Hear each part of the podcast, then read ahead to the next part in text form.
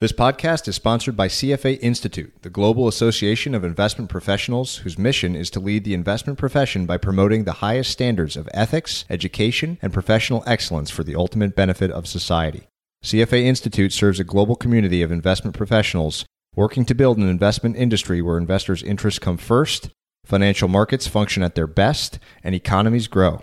The Chartered Financial Analyst credential is the most respected and recognized investment management designation in the world. The views expressed in this podcast do not necessarily represent the views of CFA Institute.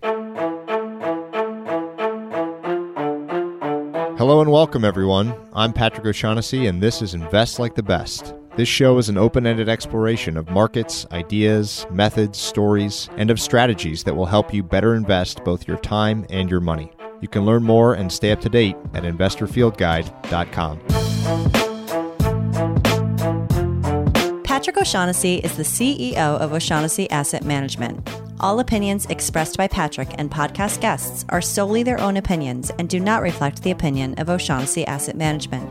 This podcast is for informational purposes only and should not be relied upon as a basis for investment decisions. Clients of O'Shaughnessy Asset Management may maintain positions in the securities discussed in this podcast.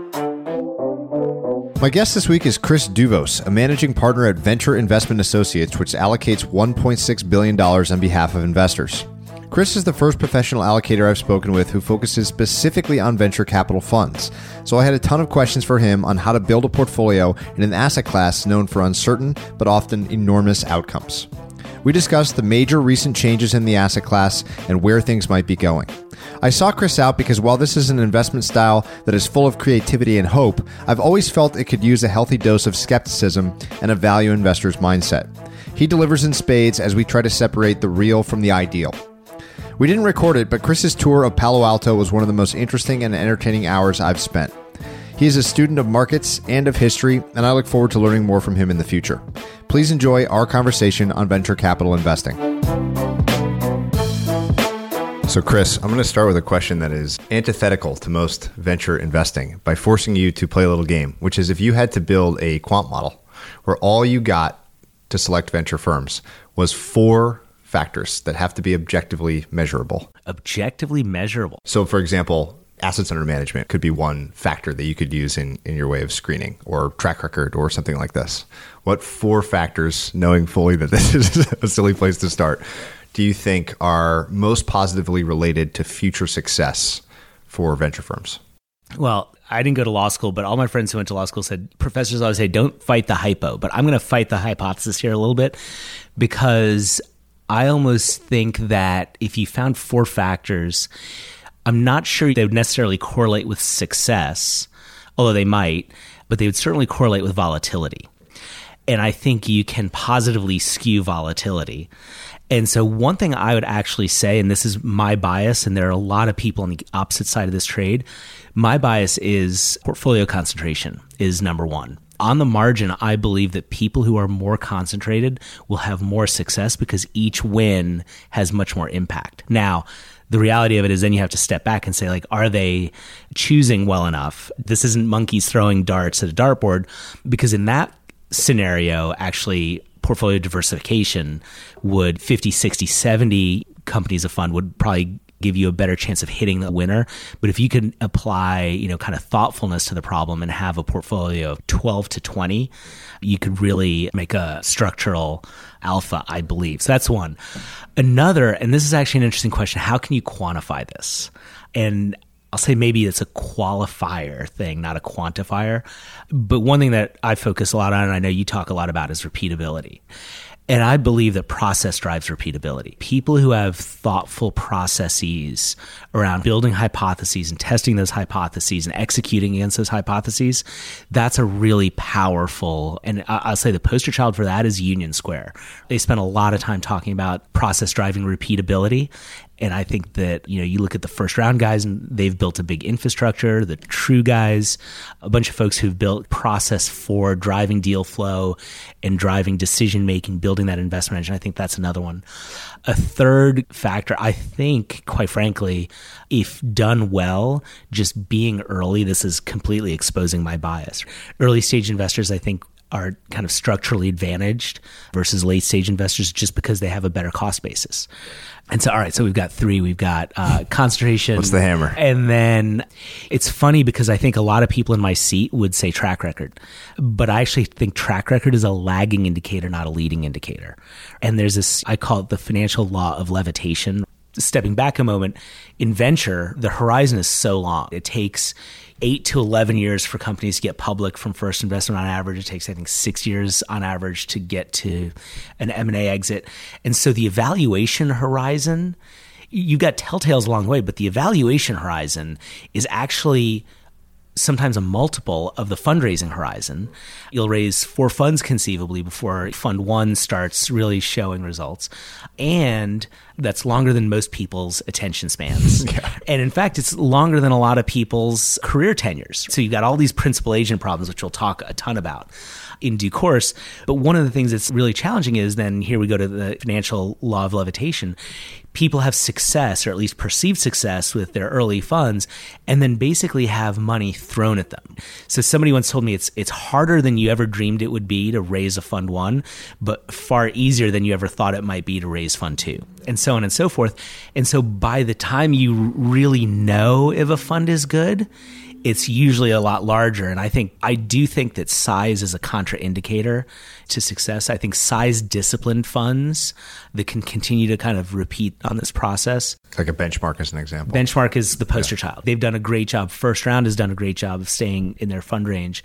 And there are plenty of arguments against that. But I think those two are the are really the poster children for being able to drive kind of repeatability at size and look, at the end of the day, back to this principal agent problem, and then I'll stop jibber jabbering because you, you've got me on my soapbox, of which I have many. That's the whole idea. Uh, yeah, right. The principal agent problem is I don't understand why people don't value cap gains, although they may be uncertain, over more certain W 2. I mean, I guess that makes sense. I, I asked it as a question, but it, intuitively it makes sense. But cap gains is so much more powerful. But yet, I think people kind of get intoxicated by the ability to spin funds, raise money, become mini asset managers.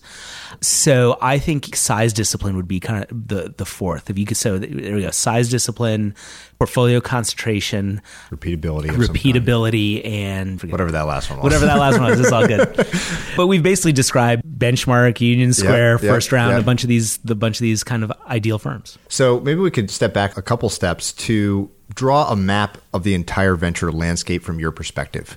So this would be rates of change is what always interests me. So I've, I've, heard you talk about the kind of rise of all of these micro cap venture firms. And in one of your letters, there was a, a great little phrase where it was like snow blinded by opportunity. There's just such a glut of capital and interest in this world. And we also joked when we were on the phone last time that, that we might call this episode something like a value investor lost in the valley, and that you have this in your DNA contrarian type mindset.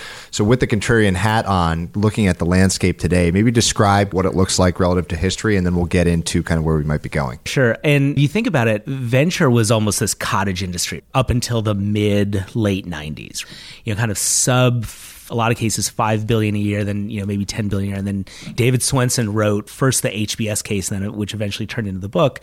And Swensen talks about being long equities, being illiquid, all these things that when you put them in a jar and shake them up and spill it out, it says venture capital. And Yale had a great run with venture capital and continues to do really well. I teach the Yale case every now and again at, at business schools, and, you know, I ask people like, what's the lesson of the case? And people say, oh, you know, be illiquid, be long, you know, whatever. I say, I said, no, the, the lesson of the case is actually don't try this at home. Right. Because so many people then piled into venture capital in the late 90s. We saw 2000 was a $100 billion fundraising year and returns really suffered. And then that created this six, seven, eight year period where venture was somewhat depressed. And then what happened is by 2008, we started seeing this fundamental change in entrepreneurial finance that started becoming obvious. It really started happening in kind of 03, 04, but it's what collectively we call today lean startup. So basically, you know, you can, instead of buying servers, you can now rent them. Instead of hiring all these developers, you can find open source stuff and integrate it. All these things happened first in the consumer web, but then migrated into other areas, into enterprise. And then I've often Chris Anderson from 3D Robotics and, and Wired always said the peace dividend of the cell phone wars was creating this cheap library of things that used to be unobtainium. So we've seen lean startup in the hardware space, et cetera. And so there's been this explosion in entrepreneurship and it used to cost Josh Kopelman at First Round always says his first startup took $7 million to get to first revenue. His second startup took 700K to get to first revenue. And then his third startup took 70K before he was at first revenue. And today, the cost of getting to first revenue can be the opportunity cost of unemployment. And you can scale in response to growth and rather than in advance of it. And all these things led to a kind of a, a flowering of, of entrepreneurship. Meanwhile, the venture industry was still kind of chugging away where the archetypal fund was like a $400 million fund and people were used to doing these large rounds but companies suddenly didn't need that kind of money. So this created what people started talking about in 08, 09, 2010. Sophisticated people started talking about the capital gap.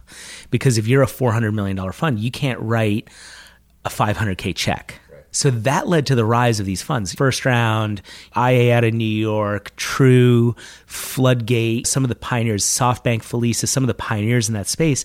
And those guys right away got in a bunch of great companies. So every one of those companies I just named has a signature deal or two. And what's the Buffett line? The innovators are followed by the imitators who are followed by the idiots, right? And I sometimes feel like we're, you know, in the idiot We're at the idiot stage. right?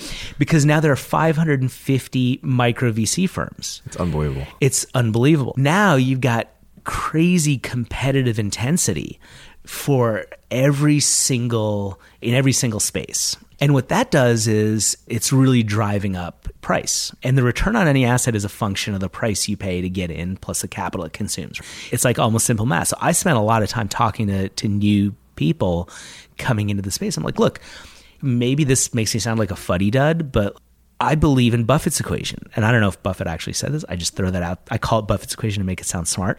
But opportunity equals value minus perception. It's simple. Basic. It's yeah. basic. Hard to do. Easy Hard to, say, do, yeah. easy to say, right? Exactly. But what's interesting is in this zip code or the, you know, these three area codes, 415, 650, 408, basically what people sometimes think is if you can drive perception, that can drive value. So there's almost this mental recursiveness. Some people call it the tech crunch effect. When a company gets hot, all of a sudden it's more valuable. And that's actually interesting to me. And you know, there may be like some truth to that. You know, there's, there might be some reality to the recursion because if a company can get quote unquote hot, it can rise above yeah. its competitors. But the reality is that there is some sense of fundamental value. Ultimately, you know, revenue and and it always matters in it, the end. It always matters in the end. And in the end, this is what the challenge I think that we run up against as a business. In the end, there has to be a last buyer. There has to be a last buyer for your shares or a next buyer for your shares. And that's either an acquirer or the public markets both of which tend to be, as sets, pretty smart folks and really actually care about value with a capital V, not how many mentions you have on TechCrunch. And so, so it's been really interesting to me because we've seen a bunch of these IPOs go out where the opening or I guess the range and the the ultimate like IPO price is below the last round oh, right, sure. private market right, price. so it's a public down round. it's a public down round. And that's actually really interesting because that's where now we see perception has gotten so big, value is what it's perceived to be. So opportunity has shrunk. So it's almost this, it's like a seesaw around the pivot of value. And I think a lot of people in this zip code think about sexiness as a proxy for opportunity, but really they've got to create it's the exact opposite, probably. Exactly. Now, I don't mean to be a total cynic because there's amazing value that's being created. We're reshaping the way people live and work. But there has to be a sense for what the value creation actually is in a way that's articulable to the ultimate buyer. Do you think that maybe part of the problem might be there's so much funding, the 550 microcap VC firms, so much experimentation happening, the lean startup, you can do any idea on the cheap, that this all ends up as consumer surplus. It's fantastic for society because uh, we get to use the products and services, but the investors that win are, are maybe just lucky and the prospective returns that venture has delivered for so long just, just won't happen, that it's, it'll be captured by consumers. So I'm not going to answer that question first, but I'm going to answer it eventually. one thing that actually keeps me optimistic, because I don't want to sound like a radical pessimist, but one thing that keeps me optimistic is what Nicholas Nassim Taleb said about the US economy. He said there was this thing in 2008 when everything was going haywire. A magazine, I think, wrote an article or asked a bunch of leading thinkers, what are they optimistic about? And he wrote this great piece that said, What I'm most optimistic about is the American economy. And it was almost like a contrarian thing to say because things were looking kind of grim in 08. Less so here, but elsewhere for sure. And what he said is, he said, America's economy is the most open to optionality of any economy in the world. He said, and I, I, really believe that the essence of that is distilled here. And a thousand flowers are blooming, and the vast majority of those will die off but the few that really survive will flourish and thrive and, and really be transformative and continue to be transformative. And I think be great investments for those who are well positioned with respect to the, some of the things I talked about around right sized funds, concentration, conviction, process, all that stuff. There will be money to be made. But I think, as we've always seen in venture, if you were to index venture, you would have wasted your time. This goes back to the Yale case, which is don't try this at home. It's amazing to me living out here. I, I was attracted to California because it's a sunny and magical land. and, you know, Walt Whitman has this great poem called Song of the Redwood Tree, and he talks about populous cities and the latest inventions. This is in 1850. He's talking about this.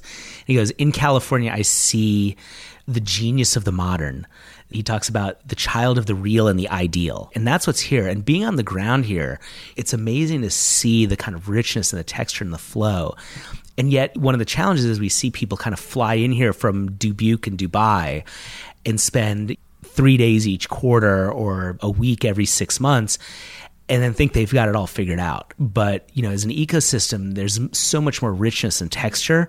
And it's a lot of that outside money that's generally less, I won't say less sophisticated because it's very sophisticated money, but less attuned to the true opacity of the place that is funding a lot of these marginal investors. And then as a result, you've got chaos capital, especially in the early stage. I think we've got had a barbelling of the venture industry. Like, you've got 550 micro funds who really have created this kind of cauldron of both innovation, but funding that, you know, where things are, I'm shocked at sometimes the valuations that things get as seed investments. And then on the high end, you've got these like, you know, mega funds now. And so this this barbelling has really created some funky dynamics, but the large funds will continue to, you know, raise money because some of these large pools of capital that want innovation exposure have no place else to go. They can't invest in some of the, the early stuff. So it's an interesting time because the barbelling has gotten so much more profound. And I guess that's the long answer to the, you know, kind of historic art question. It's fascinating. And uh, I'll pull on that real versus ideal. It's a nice little dichotomy and it rhymes as a, a, means to talk about a little more optimistic question, which is okay, if we buy that this sort of creative, nascent style of investing is going to be around for a long time, and that the US has a structural advantage in terms of optionality and all these things. Where to kind of look next. So, part of the contrarian idea isn't so much just doing the opposite of what other people do, it's more just doing stuff from first principles that's just new and interesting. So, maybe microfund or however you want to approach the question, how do you as an allocator to, as an LP in venture funds, think about finding things that's a little bit different, maybe where the prices aren't as crazy high as they are in the you know five square blocks around where we're sitting. It's an interesting question because no matter where you shine your flashlight right now, there are I was going to say you know, 50 cockroaches scurrying, but I, I, I don't want to make it sound like I'm super negative because there's there's a lot going on.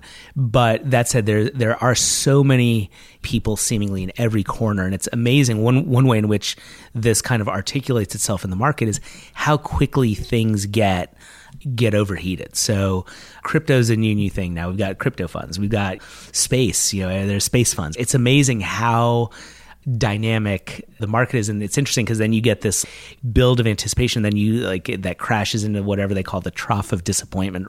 And you know maybe that's an interesting place to invest. But me personally a couple of things actually. One is i like investing kind of post hype because i feel like there are a lot of technologies out there that are overhyped in the short term and underhyped in the long term to borrow John Doerr's phrase. And there's some things that are that are like that I think are interesting but where I'm spending a lot of my energy lately is on college campuses. And I have found that historically people have looked to colleges and research institutions for kind of IP to pull out. And that's a kind of a tricky, thorny road because you've got thick institutional universes and licensing offices and this and that. And, and, you know, there's some success stories, but also a lot of broken plows. However, I've got a thesis that what we're seeing now is real, authentic entrepreneurship among college students and in very sophisticated ways. This isn't just like two guys in a room with an app. But you know, I've spent a lot of time at Berkeley. We just invested in this thing called the House Fund that sits on top of some of the entrepreneurship and is trying to create almost like a clearinghouse. They've got a great space on campus, and they they have.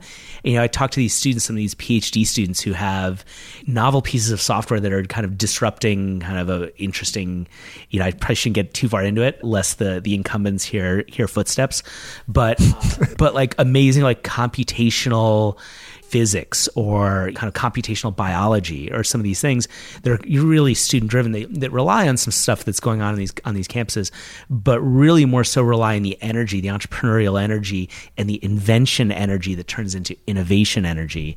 So we're looking at something at MIT that's similar. We've got boy I, I would love to put somebody in business to sit on top of Carnegie Mellon or some of these other other places. That's really interesting to me. So closer to the sources. What about geography? I had a, a really interesting conversation with with an angel investor turned small venture capitalist in Jerusalem. And what I loved about the conversation was his investing thesis was basically there's a lot of smart, talented technologists in Jerusalem and literally zero people investing in them. All the money's in Tel Aviv. And even though it's a short drive, culturally, it was just an odd discrepancy. And so he, he got preferential pricing and all these other kind of interesting deal flow access as just being the only person there. And so I've been thinking a lot about geography as it pertains to venture. And I'd, I'd love to get your take on that sitting, sitting where we sit. You know, it's so interesting to me because I've often thought about how spiky the world is. This is Richard Florida's analogy. Like the world isn't getting flatter, it's getting spikier. So there are these centers of innovation. But one of the, th- the mega trends that's going on in venture is what used to be an opaque and this is you know driving a lot of the fund formation activity and especially in other geographies we used to be like an opaque field like nobody really knew how to do venture right it was this dark art practiced by a few people in boston and a, a handful of folks in san francisco peninsula and now we've got blog posts for days. Brad Feld has done an incredible service to the. It's it's amazing how widely disseminated the knowledge is. Yet venture keeps concentrating in a few key ecosystems New York, Boston, Los Angeles, San Francisco, Seattle. And Steve Case obviously is trying to do some really interesting stuff on the rise of the rest front. And I think that's really, really important stuff for the country. But what I've seen is that the talent continues to congeal in these, you know, magnetic spots. And to your point, one thing that's interesting, and, and I don't know as well the geography of, of Israel and Tel Aviv versus Jerusalem, but I look at here in the in the Bay Area, and I think Berkeley is structurally underfunded. Cal is an incredible innovation engine. And if you throw on like Lawrence Berkeley Lab, right, just right up the road, which has a lot of, you know, there's $850 million in Department of Energy funding there, add on another billion one, I think, in, in, you know, kind of sciences funding at Cal. And yet all the venture capitalists spend their time at Stanford. And there's something to be said for culture, but boy, I think, you know, at Berkeley you go over and the folks are so much more hungry and, and, and dynamic. And boy, if I could make a pairs trade, I would go long Berkeley and short Stanford.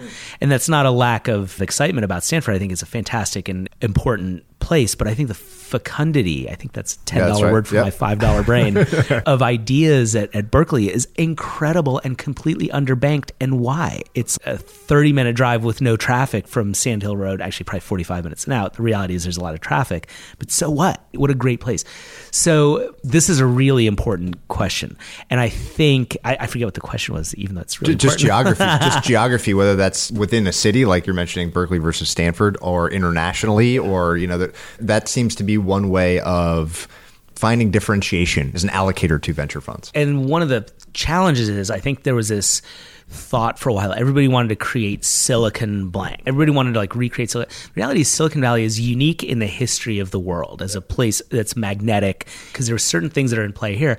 That said, there are other places that'll create their own dynamism and their own template. I don't, I don't want anybody else to be the next Silicon Valley. I want somebody to be the new BioCoast or whatever, you know, whatever it'll end up being. But this ecosystem question is a really important one. And I actually often think of it in the following way. You know, I live in Palo Alto, and I don't think most people within a several block radius of me, I don't think anybody gets W 2 income. They're all equity or consulting kind of 1099 based. And, you know, the founder of this company lives whatever blocks away from the founder of that company. And they're magnetized here and they create this great mentorship loop. And that's one thing I've talked to, you know, I talked to somebody in London once. I said, well, what happens when a company goes public in London? What happens to the founders? He goes, oh, well, they move to the south of France. But the the magnetism of the Bay Area, money is an important. You know, I, I always talk about it, the four M's. You know, money is a really important thing. I'm glad this isn't the four P's. I'm so sick of hearing. Oh that. yeah, it's, it's, I'm over it. Right, totally over it. But you know, money is crazy important. But it's Tom Friedman talks about the electronic herd. Money goes here, money goes there. It's it's it's just a blink of, of an eye away from appearing but then momentum. You have to have an ecosystem that has traction. And we see that in, you know, kind of New York, LA. And that's very attractive and magnetizes capital and people. Um, but then the two things that I think the Bay Area has in spades relative to other ecosystems are mentorship, this persistence of people who know how it's done. And then the last one, this isn't quite an M, but I cheat a little bit. It's entrepreneurial management. Taking a company from $10 million to 100 million in revenue is an amazing challenge. John Lilly and, and Reid Hoffman talk about blitz scaling. Blitz scaling is really hard.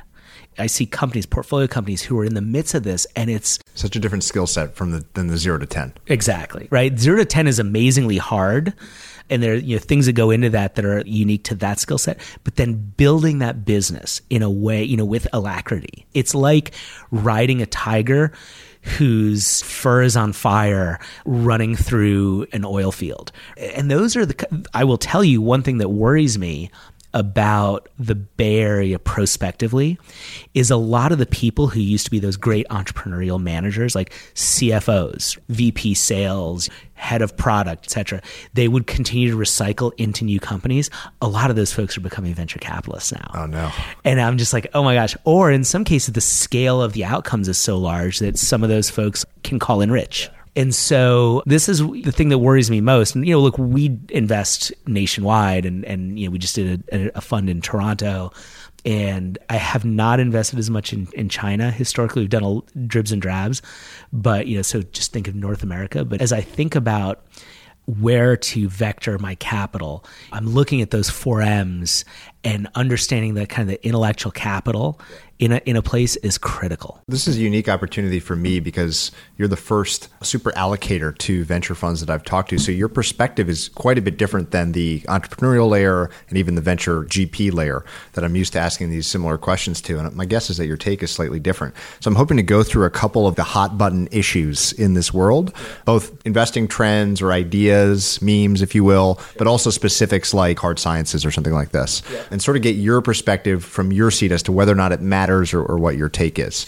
So the first of these is the rise of cryptocurrency as a forget most of what people talk about with cryptocurrency, but as a threat to traditional venture capital. It's interesting because one of the th- trends that was talked a lot about with respect to crowdfunding yeah. Was that we'd start seeing the separation of capital and influence. And you've got these guys out there. Because if you think about it, it was this unbundling because venture capitalists used to have capital and mentorship, the pipe and everything, right? And and but they they also very much could plug companies into somebody at Cisco who could buy their product or some you know find a hire the perfect VP of engineering hire, etc. That was kind of part of the promise of the kind of the catalytic equity of venture capital. This was a, a catalytic value add asset class. And by the way, I think Swensen sold us all that Bill what I think yeah. is a bill of goods because I think it's, I do think it's somewhat of a myth. There are firms that do it really well, but a lot that you know the vast vast majority are just passive capital. And I think with crowdfunding, we started to see the unbundling. And you look at people, there are guys like Peter Currie, CFO of Netscape, and is just a Valley guy, and he's been on the board of Twitter. You know, and I don't think he invests out of a fund. I think he's just a guy.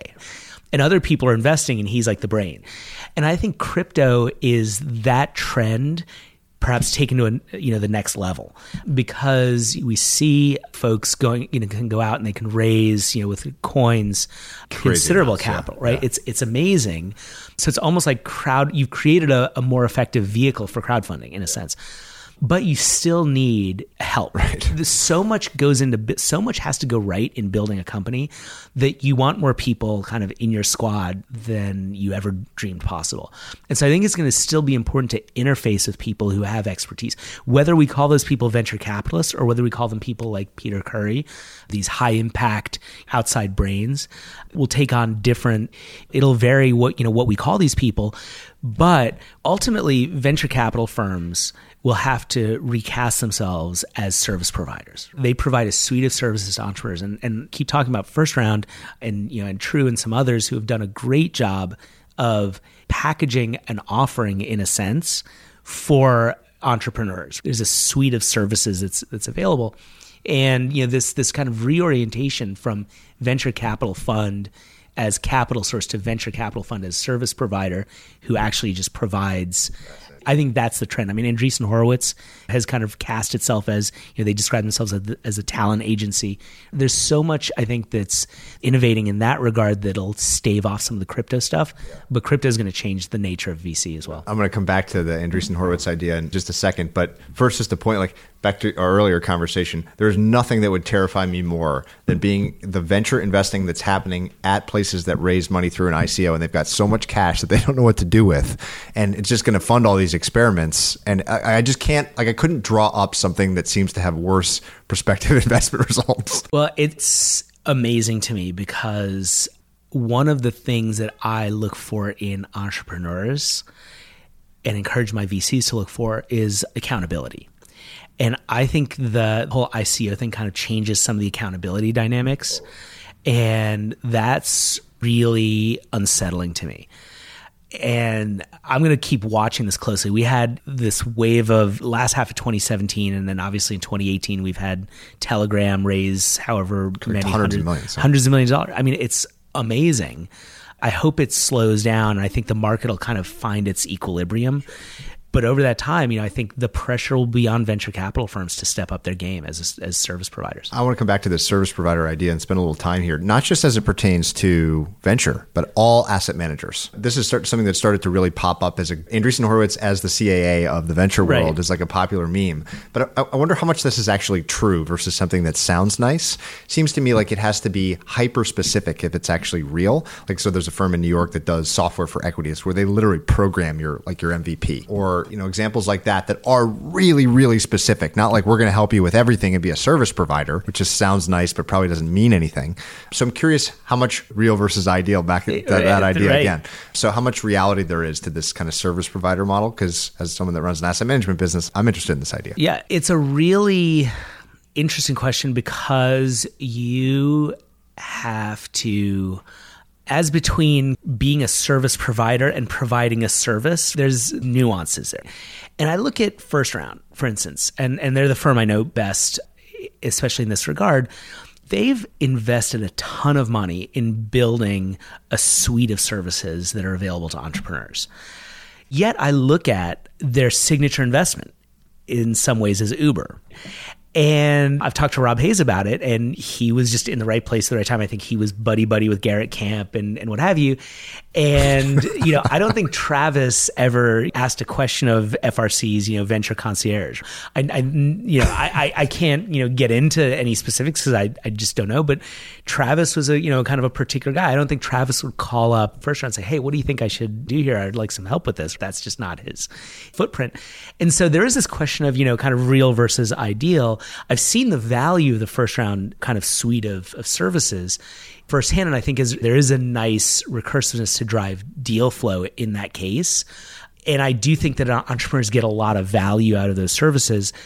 Now, I've seen some of these service offerings that some venture firms are, are suggesting that they offer, and they're in some cases ludicrous. I, you know, I don't want to get into specifics because I don't want to embarrass anybody, but I think we're continually refining this model. And kind of to your point, it's actually interesting. Actually, double clicking on this, we had a big debate at Princeton. What are we going to call our hedge fund portfolio? This I was at Princeton's endowment back in the early O's. What are we going to call our hedge fund portfolio? A lot of these funds don't hedge.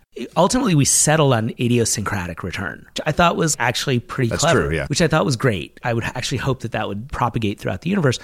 But there were a bunch of others. We, we had this like brainstorming session. We were like looking up in some of the literature, and some people were calling hedge funds skill based investors. Are you kidding me? Are bond fund managers not skilled? It's the most ludicrous thing I've ever heard, but it was out in the literature. And I think as we look forward in investing, because you know, I mean, you've talked about this a ton, passive investing is it's so cheap to buy beta. And I think, you know, how does active management continue to look and evolve?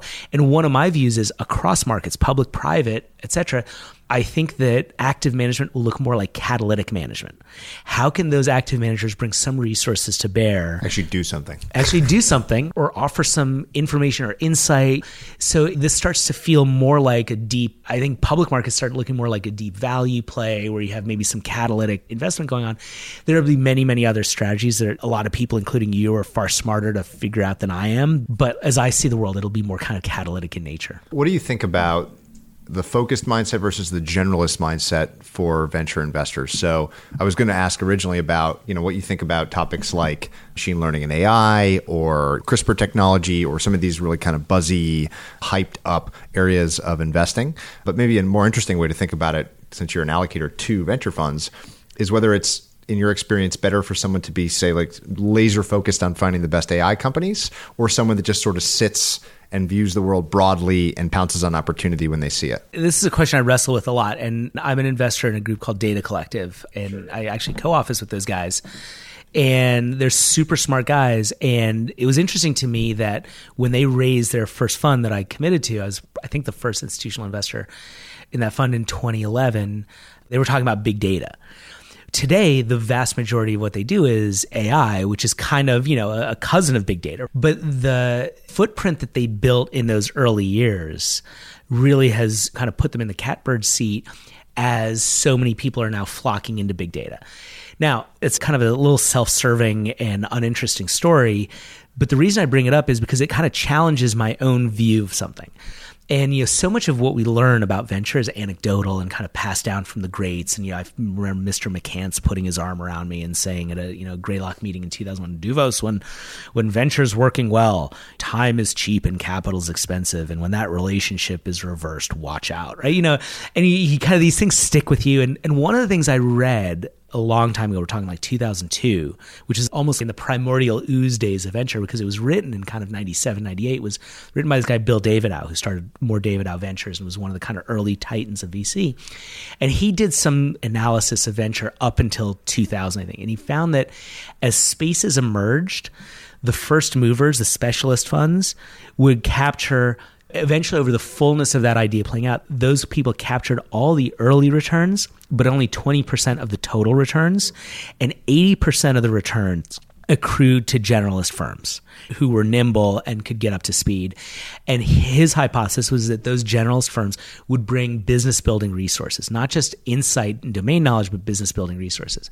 Now, what has changed from that point to the story I tell about Data Collective? I think that venture, as the entire economy is, I think this is true, is getting more and more esoteric.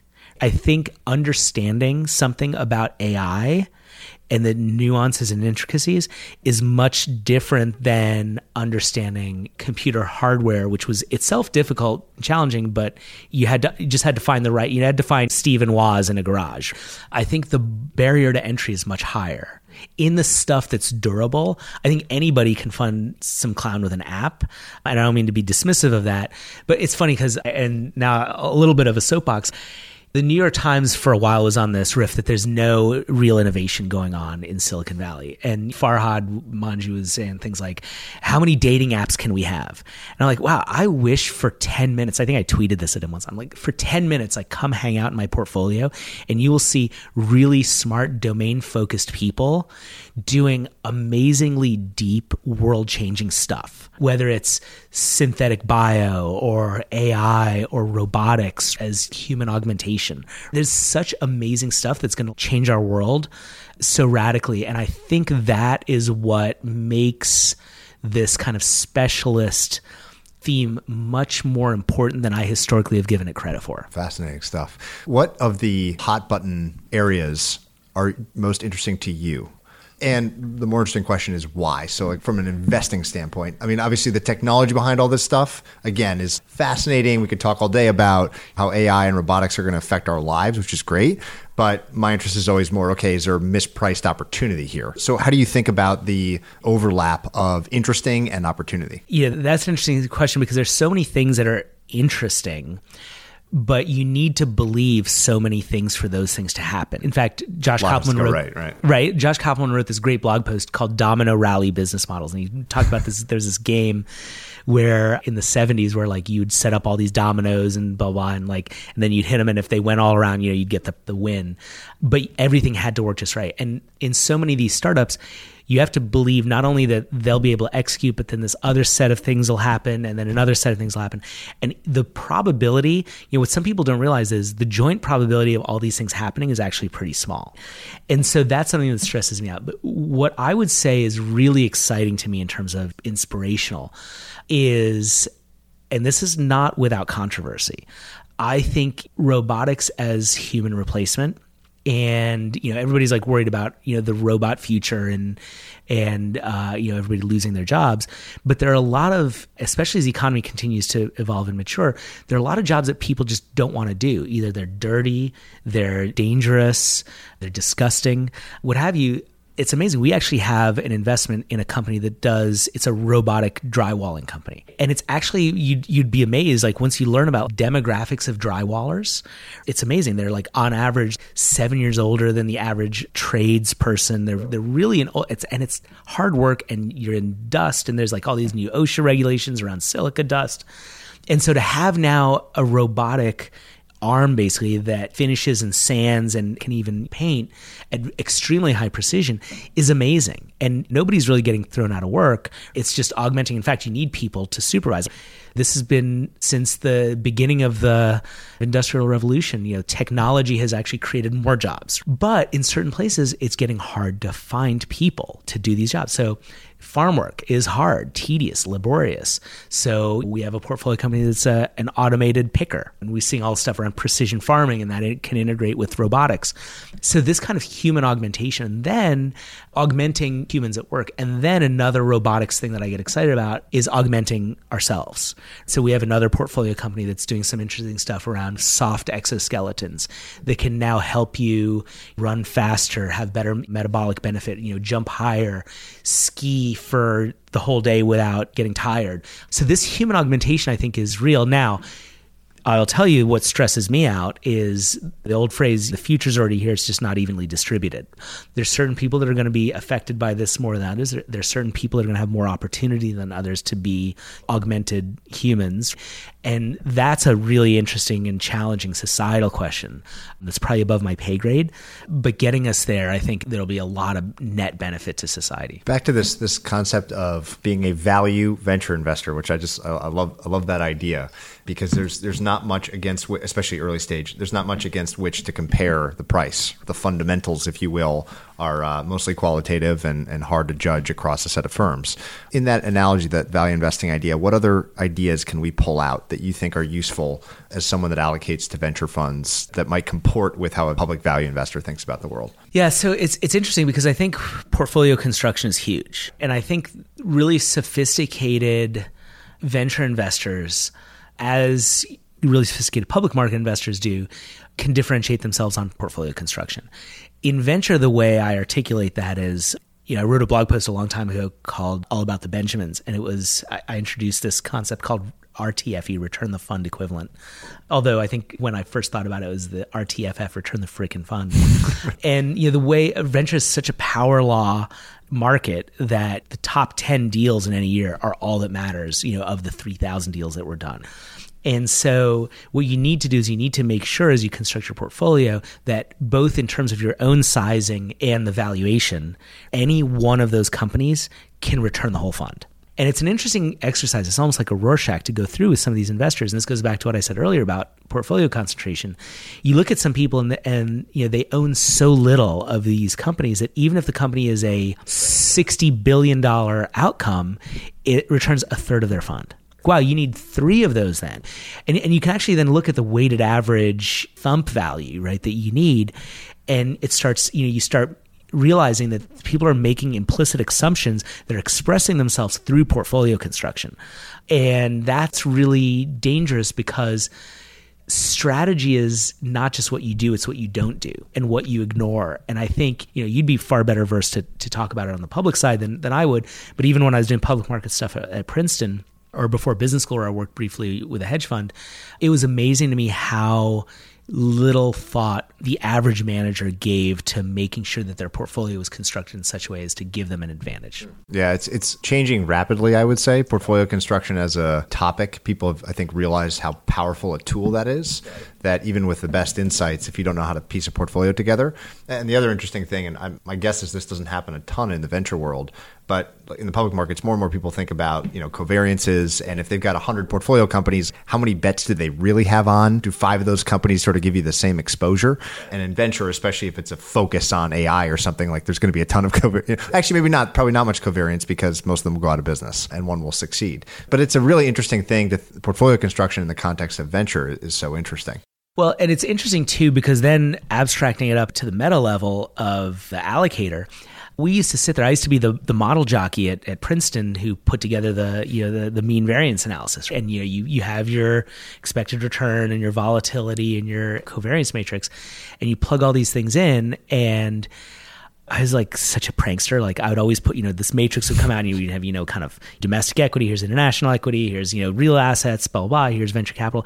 And then as a gag, I'd put on the bottom rare coins, right? really high volatility, very low return, you know, baseball cards. I'd plot all these lottery tickets. I'd plot all these like goofy asset classes that didn't exist. And I'd try to sneak them by, you know, to see if I could get them in the final board book. But, you know, they were, they were, they a lot, lot of tickets never made it. Yeah. And lottery tickets never did make it. Probably not a, you know, that, that's one that gets, you know, kind of selected out in the process.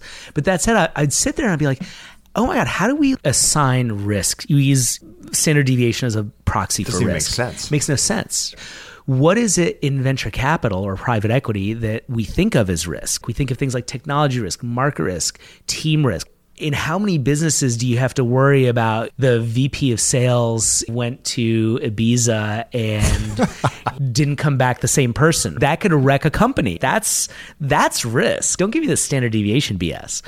And so, so how do you even begin to integrate this? And then, so from the allocator, I wrote this blog post a long time ago called "Speak Like the Locals," and you sit down, and this is what people in venture don't get sometimes oftentimes. You walk into like a monday meeting in an endowment and you've got you know i called it speak like the locals because i was like and then you got the you know germanic hedge fund person who speaks ah the sortino ratio is you know like it's very specific. It's very you know kind of quantifiable. You know you've got the the, the bond guys uh, you know and then you get to the venture guy and it's like it's like italian like hey sprazzo di sole like hey it's everything fantastic anyhow so it's a different mentality because you sit there and people say like, oh, why did you hedge fund manager, hedge fund asset allocator invest in this hedge fund? Oh, well, you know, their Sortino ratio is this and your Treynor ratio is that, and, you know, all this stuff. Their Omega was whatever, right? And you know, first, all, first Omega reference on the podcast. I was gonna say, there you go. Will Goetzmann was trying to get that in, in our heads in 2001, whatever. And then you get to literally the the venture guy, and you're like, why'd you invest in that fund? Oh, the team. Liked the guy. I like the team. the team has a franchise. So this is what led me to the how do we find people who are leveraging ecosystems, and that led me to these platform managers, which eventually then led me to, to universities. Like, how do you punch above your weight? And that's something that's tough to quantify, but important to recognize. And I think that as a whole, the venture industry doesn't recognize that disconnect very well. A ton of people that listen to the podcast are allocators of some type, and that could be individual, they could be a financial advisor, they could be a professional allocator like you are. If you had to distill down some of the key things that you look for in managers, and ideally some of these would be transferable out of venture, but ones that are particular to venture are fine as well, that you and I read in one of your quarterly letters that I can't remember the guy's name, but a friend of yours who you viewed as a, really effective evaluator of talent, of manager talent. What the dimensions of that are, things that you think are important to look for in allocators, because so many people out there are hiring managers of some type. Yeah, yeah. So I'll start with kind of my own manager selection process, which has four parts, and then I'll double click on each of these. So the first is the people. Do the people have some edge? And that's hard to quantify, but but we'll spend some time on that in a sec. The second is the strategy, understanding I don't have a monopoly on wisdom of strategy. In fact, I'm almost diversifying my strategies. What's important with respect to strategy is is there a resonance between the strategy and the people? It's amazing to me how often there's a, a slippage between cup and lip there. out of the people and the strategy falls the portfolio. The portfolio is, is the proof of the pudding. And you can touch and taste and, and see the portfolio, visit with companies, see what they're doing, understand how the team has helped that company grow and kinked upward the trajectory of its its growth, etc. That's where I spend the bulk of my time. And then out of that falls performance. But again, performance is a lagging indicator, not a leading indicator, and very, quite frankly, size dependent in my opinion. And so back to this law of financial levitation, as funds grow bigger, eh, they almost can't resist. I call this, I call this assets versus alpha. Right, exactly, right. Yeah. But back to the people, you know, so so I think that's where it's most important as an allocator to really understand the people that you're getting in bed with because the average venture fund lasts twice as long as the average American marriage. So you're really making a bet on people and you're probably betting on, you know, at least two funds if not more because you're not going to turn over enough cards in the periodicity of the fundraising to really as long as people are making good deals and staying on strategy, you're going to probably invest in that second fund.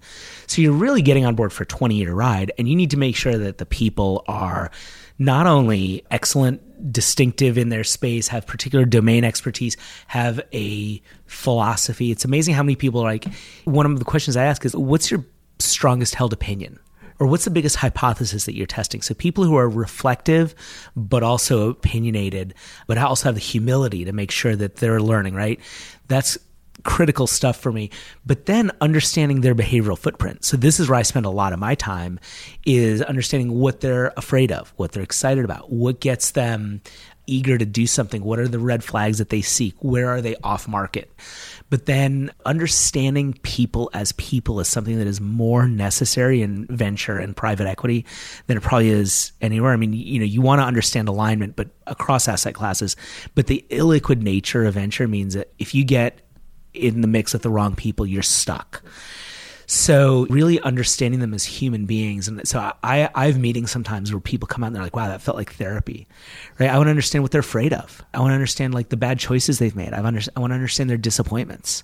In the last year, I've had a couple of people cry after I asked a question and, and I, have retired the question, but I'm not sure I, I should. What was the question? Well, the question is, tell me about the worst career thing that's happened to you and I had a woman who talked about her early career at a big tech company in the late 90s and the harassment that she, you know, and I'm not it's it's not like question porn. The reality of it is I want to see how they learn from it. And this woman had an amazing answer about how hard she you know, she had a mentor who, you know, basically kind of helped guide her through some of the quite literally harassment that she got that was appalling to me. And then she was able to then take lessons from that about how to vector her energies and how to how to interact with people and how to work. You know, kind of. T- she was like, and part of the challenges I had to work twice as hard as the men, and I did because I was driven. And it was the lessons that she took out of that. But in describing it, she got very emotional, and it was like really kind of threw me. I ask sometimes people what their biggest disappointment was because a disappointment is a time when your hypotheses are you know kind of misproven. And people always ask me, they're like, personal or professional? And I always say every question's a Rorschach. And people have gotten very emotional talking about that. So that's a question I've retired a little bit, but maybe I'll, I'll say, what's your most, biggest professional disappointment? But that's, you know, you get some really Those can be emotional too, yeah. Those can be emotional too. I once talked to Jeremy Grantham about almost losing his business in the late 90s, but it was because he was he had such great conviction. What an interesting illuminating question that becomes. It then becomes almost a referendum on his conviction. And that's that's really amazing. So, you know, I don't know if that's helpful or interesting, but that's just some of my own tradecraft. So many people though start with performance because it's easy and it's quantifiable, yeah, right? Yeah, How can yeah. you not? But the reality is, I will tell you, our best performing manager at Princeton, when I got there, our best performing manager Eh, on the venture side, or one of our best, was a fund that had had a killer $75 million fund their $150 million fund crushed it. Their $300 million fund was okay. Their $600 million fund that they were raising, we said no to. I don't know how that one worked out, but then they had a billion two and a 2.4 billion fund. And I later, later read in II, which did a report about these guys, II had their results because, of course, at that size, you're going to state plans and everything. People have to report. They just shat the bed. Excuse my French. And it's it's like, but boy, like if you were going, if you're looking at that six hundred million dollar fund and looking at the performances, seventy five in the one fifty fund, it's a total like go for it. But you've really got to un- unpack that. And what would you say, assets versus alpha? Yeah. It's a real thing. So, who should and should not make any type of venture investment. There, there, are a lot of types of investors out there. This is a interesting and sexy asset class. We know what that usually means for returns, and there's a lot of there's a lot of zeros. So usually, the, when I ask this question of people that are in this world, they say nobody should be an angel investor, right? Yeah, unless right. you're unless you're just like have some super special set of circumstances. So a different way of asking it is who of the of the broad general categories from individual investors to ultra high net worth investors to whomever else you want to categorize should and shouldn't invest in venture just in general so i'd say the biggest driver of venture success is a willingness to have a long horizon. I mean, it is the asset class where you have to take the most on faith for the longest amount of time. You're buying actually quite literally the longest dated furthest out of the money options that you know you can buy in in all of the firmament of assets i believe. And so having that high tolerance for risk illiquidity and horizon is a really rare kind of trio I used to say that makes it a particularly interesting asset class for endowments. This is the kind of Swensen line. But again, with respect to don't try this at home, you look at the you know the team at Yale, and the core of that team has been together since, in some cases, Tim Sullivan, the private equity guy, has been there since the mid '80s. Dean Takahashi's been there since '81. Swensen, or you have this amazing kind of persistence and, and institutional memory. And then I look at there are other endowments who I there's this one school that we'd all be happy to and proud to send our kids to. It's gone through like seven generations of private equity guys, and every time there's a new sheriff in town, you know all the you know managers are anxious, and and it, you know it starts to I think erode franchise. So the right endowments are important, and then high net worths who have an entrepreneurial outlook. So we think more like principals and agents. That's where you get some of the problems in institutional investments is if people think too much like agents and they want short-term results. And yeah, that's a challenge. And then you know it's interesting because my jury's still out on sovereign wealth funds because they should have a long horizon and a high tolerance. They're pushing around big dollars, so they're playing in a different stratum of the venture space. But what I would say is that that I've also seen sovereign wealth funds kind of in, in 2001 2002 retreated pretty aggressively. So I think some will be you know good long term investors, but others won't. It's funny because you do have to look at venture through its own prism or private assets through their own prism because you can't you almost can't integrate them in a portfolio wide a model of it mod, right? Yeah. because the stale prices are amazing. They so one of the dirty you know secrets is venture and private equity almost have a pacifying effect on volatility in large institutions. If for no other reason than for they're not marked all that they're, they're not marked right? Yeah. it's interesting because i think lerner and and gompers at harvard took the s&p 500 and marked it daily and then they would mark it, you know, so just a daily series, and then they took the Jan two mark, rolled it forward to the end of the quarter, and then rolled it forward, and they got like a 0.65 correlation of the S and P versus itself, which by the way, 0.65 is like what most people use for private equity correlation. I will say the other thing. So back to this question, the reason I bring this up is you really have to understand kind of holistically what your aims are and what role that venture plays and private equity play in, in your portfolio. And it was funny because one of my favorite stories, and you know, this is more of a, a story than apropos of nothing, but in the early 2000s, there's this great guy, a good friend of mine, a great mentor to me, who was at the Harvard Endowment. And there was a fund that they were in, that Harvard was in, where they raised a lot of money and they were in the in a position where they had a big management fee draw. And one year, 2001 or 2002, was a really quiet year in ventures. They didn't draw a lot for investments. So basically, you know, just created this huge J curve. And this guy had this portfolio that was benchmarked kind of against the Cambridge pooled mean for the the years in which they'd been investing. And so you've now got this big draw in management fee without kind of corresponding NAV growing. It's it's bringing his whole performance line down against the benchmark. And so he's sitting there. he's like, literally, I was in the business like three or four months, and I'm sitting there. It's an advisory board meeting, and the guy's like, "You guys are killing me." You guys drew all this money for for for management fee and nothing for investments.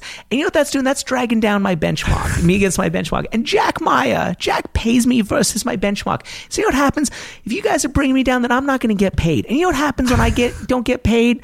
My kids, I can't buy them a bicycle. And what happens when I can't buy them a bicycle? Then they go complain to their mom. And if they complain to their mom and then I can't buy them a bicycle. Then mom, then mom gets mad at me, and I don't get any loving. So because of you guys, I'm not getting any loving. So I don't know, you know, I don't know if this part of the story is true, but apparently that Monday there were two bicycles, you know, at, at the offices of Harvard Management Co.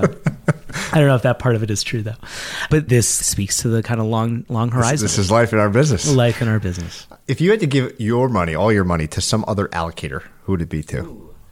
You know, it would be to the people who I think have the longest the highest pain tolerance and that articulates itself in, in a bunch of different ways one of which is taking the longest term bets and having the most contrarian nature. And so i think there are a bunch of people i've spent some time with david swensen the yale guys are amazing in that way. Andy golden at princeton has done a great job. I learned a lot from andy working for him for three years and then David Salem is an amazing. I know you've had him on the, or I think Yeah, you've he's been him- on, yeah. yeah, I've learned a ton from David, and he he really taught me about optimizing discomfort. And. Great uh, isn't that a great phrase? I've often thought about optimizing discomfort. And he told me when I joined TIFF, he kind of plucked me out of Princeton. He said, "I want you to invest courageously." I want you to invest without the fear of being wrong and alone. Because if you're afraid of being wrong and alone, you'll never be right and alone. And I was like, wow, that's, he's like, I don't want career risk to enter your mind for one moment. And that really gave me the courage and the, you know, the kind of institutional backing to go and fund some of the first wave of great, you know, micro VCs like First Round. And that's paid great dividends for TIFF and its investors. And, and I, I put that all on, on David. So maybe, maybe it would be David. Awesome, love it. He's a magnetic guy. Oh, my gosh. One of, one of the most interesting people to be around at a table with because you feel like such the focus of his attention. I think that's such a nice quality in people. and I worked with David for seven years, and it's really interesting how when you talk to him, you feel like he- there's nobody else in the world. and it's it's Rare. only I've never spent any time with Bill Clinton, but I hear Bill Clinton is exactly the same way. And I just remember David and I were talking about baseball, and we were talking about entropic homogeneity, which is actually a, a a really interesting whole other topic. Stephen Jay Gould wrote an article a long time ago about the limits of human performance and how Sure, yeah, I've heard of it, yeah. yeah, it's really a great, great piece. And David was like looking, and I could, I felt like there was nothing else in the world, and he kept saying, "Yes, Chris, yes." Oh, absolutely. Yes. Sometimes when my kids are, are talking to me, like I'll be like, oh yeah. Uh-huh. and meanwhile, I have no idea what they're saying. I'm just like, they're just jibber jabbering about like whatever happened. Uh, I'm like, I've like channeled that Salem esque clarity of focus, although I, I've used it for, you know, kind of nefarious means.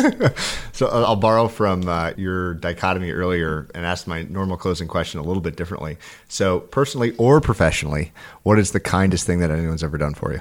You know, so this is actually a really awesome thing and I, I can't I can't really like thank anybody. I grew up really poor. My dad was a cab driver, my mom worked in a hotel. And I was in Brooklyn back before Brooklyn was cool. And actually there's a little story here. There's a guy named Jim Ventry who came, he was a young admissions officer at a school called Phillips Academy, Andover. And Jim's job was to go out and find students from inner cities to kind of pluck out. And if your scores were above a certain thing and your family income was kind of below a certain threshold, your application would be subsidized and you'd go to school for free. And Jim stood up there and like there was a near riot, food fight and spitball in the auditorium, like the all school auditorium while he put up these slides. And I was like, oh my gosh, this is the most amazing place, like amazing pictures. And, and I got home and I told my dad about it. And my dad said, my son, in America, there is a system. And this place sounds like your entree to the system. I want you to apply. I will miss you, but go and become part of America. And I was like, oh my gosh. And so I applied and got in as a 14 year old and went up to Andover as a freshman and went looking for Jim Ventry, and he was gone. And he'd gone to law school. And I was like, I never got to say thank you to Jim Ventry. And by the way, the program's called the Rockwell Scholars Program. It was funded by Mr. Rockwell of Rockwell Aerospace. And so I never got to say thank you. And fast forward 25 years, and there was a an event for admitted students at the Olympic Club, and I get a call from the major gifts office. They're like, "Look, we're not calling. You know, we know you live in a good zip code, but we're not calling for a gift just yet. But we want you to patience. yeah, they're patient folks. They're like, look, you know, we want to put you on the masthead of of sponsors, and all we're asking is that you show up and talk about your experience for some of these admitted students. And so it's like me and Peter Currie and like these people. I'm like, holy smokes! Like I'm such an imposter here. And I show up, and the guy handing out name tags, I look at his, at his name tag. It says James Ventry, Assistant Director of Admissions. Like what? I'm like, Jim Ventry goes, yeah. I'm like, were you here? He goes, yeah, you know, I had a 20 year career in the law, but decided that my true love was admissions. I go, oh, why is that? He goes, well, because I, I love the idea of changing people's lives. I love the idea of like really making an impact. I'm like, well, have I got a story for you?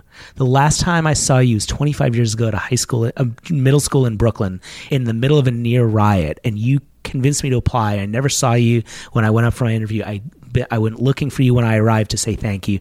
And I can now say thank you 25 years later. The last time you saw me, I was a snot nosed punk ass. And here I am co sponsoring an event at the Olympic Club of San Francisco with Peter Currie and all these other luminaries. I feel like, as my dad would say, that I'm part of the system and I owe that to you and the academy. So that's my long winded answer. I'm sorry for, for belaboring it, but it was this is why I'm such a fan of need blind admissions and, and very much the idea of America is the idea of social mobility. And I believe that creating this optionality and you know I do believe that even though things are kind of constantly evolving, I do believe that you know, hard through hard work and education and pluck, you can really make a difference, which is why I like to support charities and with both money and time that help kids from disadvantaged backgrounds rise through education. Man, what an amazing, incredible answer to that question. One of definitely one of the best. Highlights something that I've been thinking quite a bit about because of a prior guest who talked about in this study of happiness this idea of sacrifice mm-hmm. that a lot of the people who he found that were happiest qualitatively speaking could very clearly point to sacrifice that they made on behalf of their relationships. Yep. So it's kind of indirectly related to your answer, but but it's the same idea of helping others in these interest, really interesting ways that you can't imagine the impact that something like that could have, even though it's not that hard. So just a phenomenal place to close. This has been a wonderful conversation. So thank you for your time. Oh, thank you. This has been amazing. You're you're a gentleman and a scholar. Hey everyone, Patrick here again. To find more episodes of Invest Like the Best, go to investorfieldguide.com forward slash podcast. If you're a book lover, you can also sign up for my book club at investorfieldguide.com forward slash book club. After you sign up, you'll receive a full investor curriculum right away and then three to four suggestions of new books every month. You can also follow me on Twitter at Patrick underscore Oshag, O S H A G. If you enjoy the show, please leave a quick review for us on iTunes, which will help more people discover Invest Like the Best. Thanks so much for listening.